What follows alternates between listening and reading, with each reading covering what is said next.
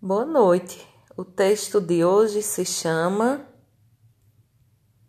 Para todas as pessoas que ergueram muitos escudos para se protegerem, da escritora Riane Leão. É um processo lento desembrutecer.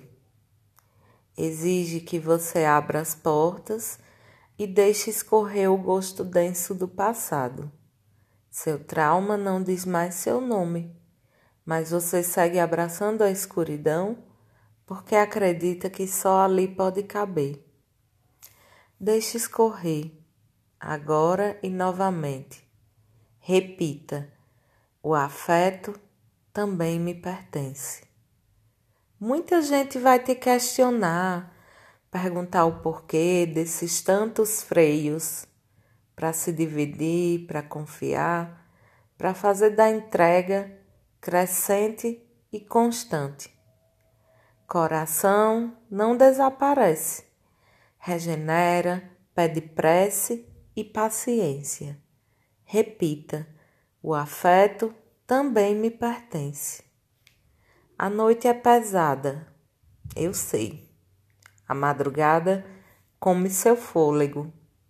Você desconversa quando perguntam se está tudo bem. Acredita que cura são os muros, quando na verdade cura é desmoroná-los. Nem tudo que cai é sinônimo de choro. Às vezes é fúria de mudança. Você precisa permitir essa queda, porque você foge até dos seus próprios passos. E você tem deixado um legado tão bonito no mundo, sabe? Olhe rapidamente para o seu corpo agora. Não busque significados. Acenda o sol sem questionar seu brilho. Faz mais sentido assim. E repita: o afeto também me pertence. Esse poema não é sobre ferida, é sobre sonho, é sobre se estranhar. Já que faz tempo que você não se vê, você sabe que no fundo queria conseguir não se nutrir somente de redomas.